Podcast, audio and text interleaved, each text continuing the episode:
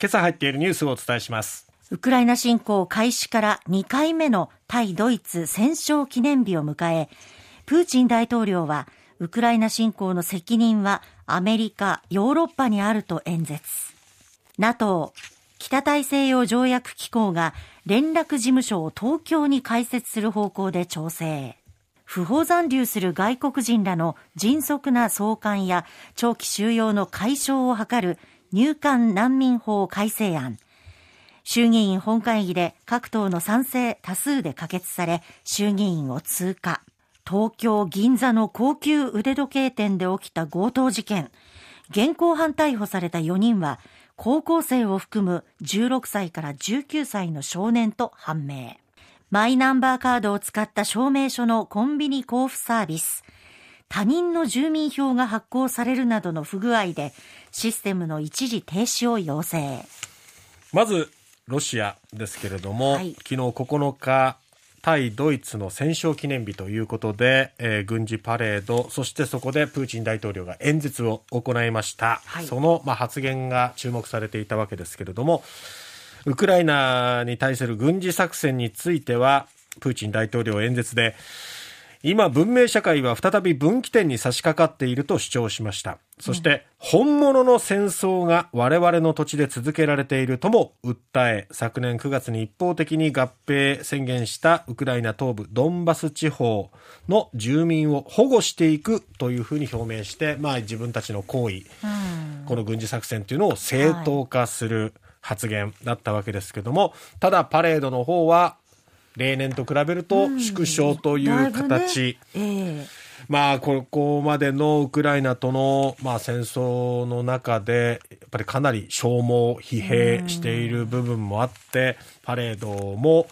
まあ、縮小せざるを得ないっていう、こう、苦しい状況っていうのが、このパレードに現れていたのかなと思いますが、ただこのプーチン大統領が戦争という言葉を、このせ、あの、演説の中で。言いましたけれどもね、この点に関してなんですけど、まあ、国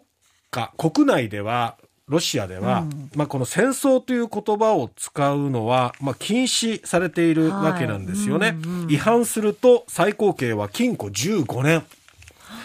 まあ、それだけこの戦争っていう言葉を使わないようにというこのウクライナ侵攻に対しては言ってるわけですけども、でもこの日の演説で戦争という言葉を使ったのは、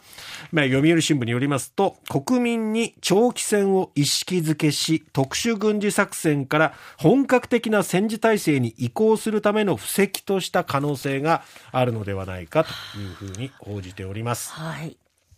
まあ、今回演説は昨年と同じ10分間ということでしたけども、ただ具体的な今回のウクライナ侵攻に対するこう戦果、まあ成果っていうところは、まあなかったですね、発言はね。えー、あと、ロシアがウクライナに対する、まあこのドローン攻撃、ウクライナがやったっていうロシアは主張してますけども、はい、そのドローン攻撃への報復に触れることもなく、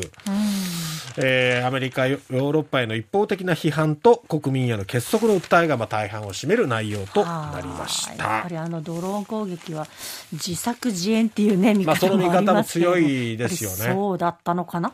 いやだってどうなんでしょうかね。あの爆発確かにしたのはしたけども、うん、あの爆発の規模から考えても本当にクレムリンを襲撃しようっていう規模には思えないし、えー、そうですよね。そんなに簡単に中に入れられるような、うんう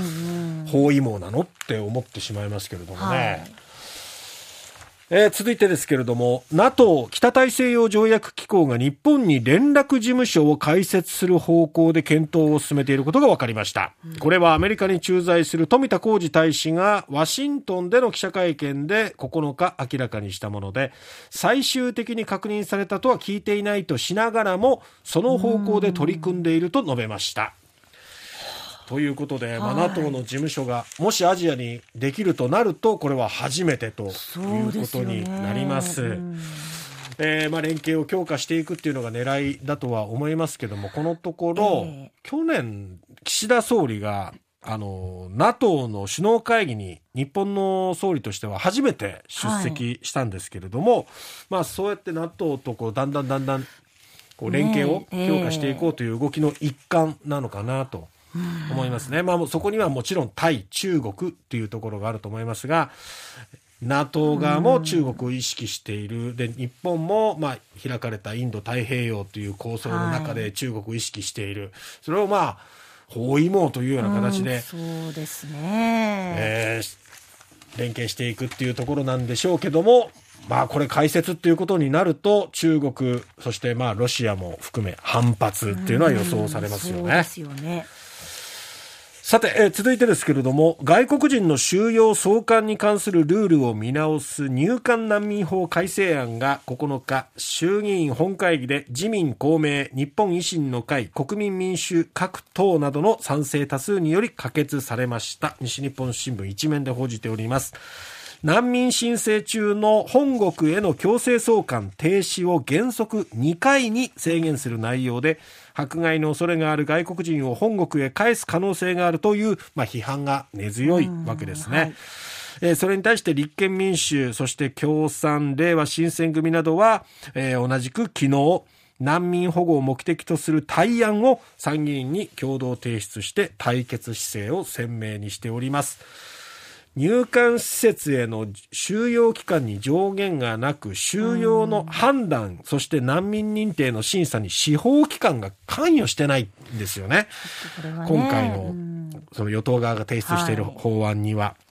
はい、ここに対しては、国内野党だけではなくて、まあ、海外からも厳しい視線が注がれているわけですよね。人権という面でね。そそれはちょっと不備と言えると思います。そのまま提出して、そして、まあ、これ参議院に行くわけですけれども、成立させていいのかどうかっていうところですよね。はい、まだまだここは煮詰まっていない生煮えの状態なんじゃないかと思います。うんうん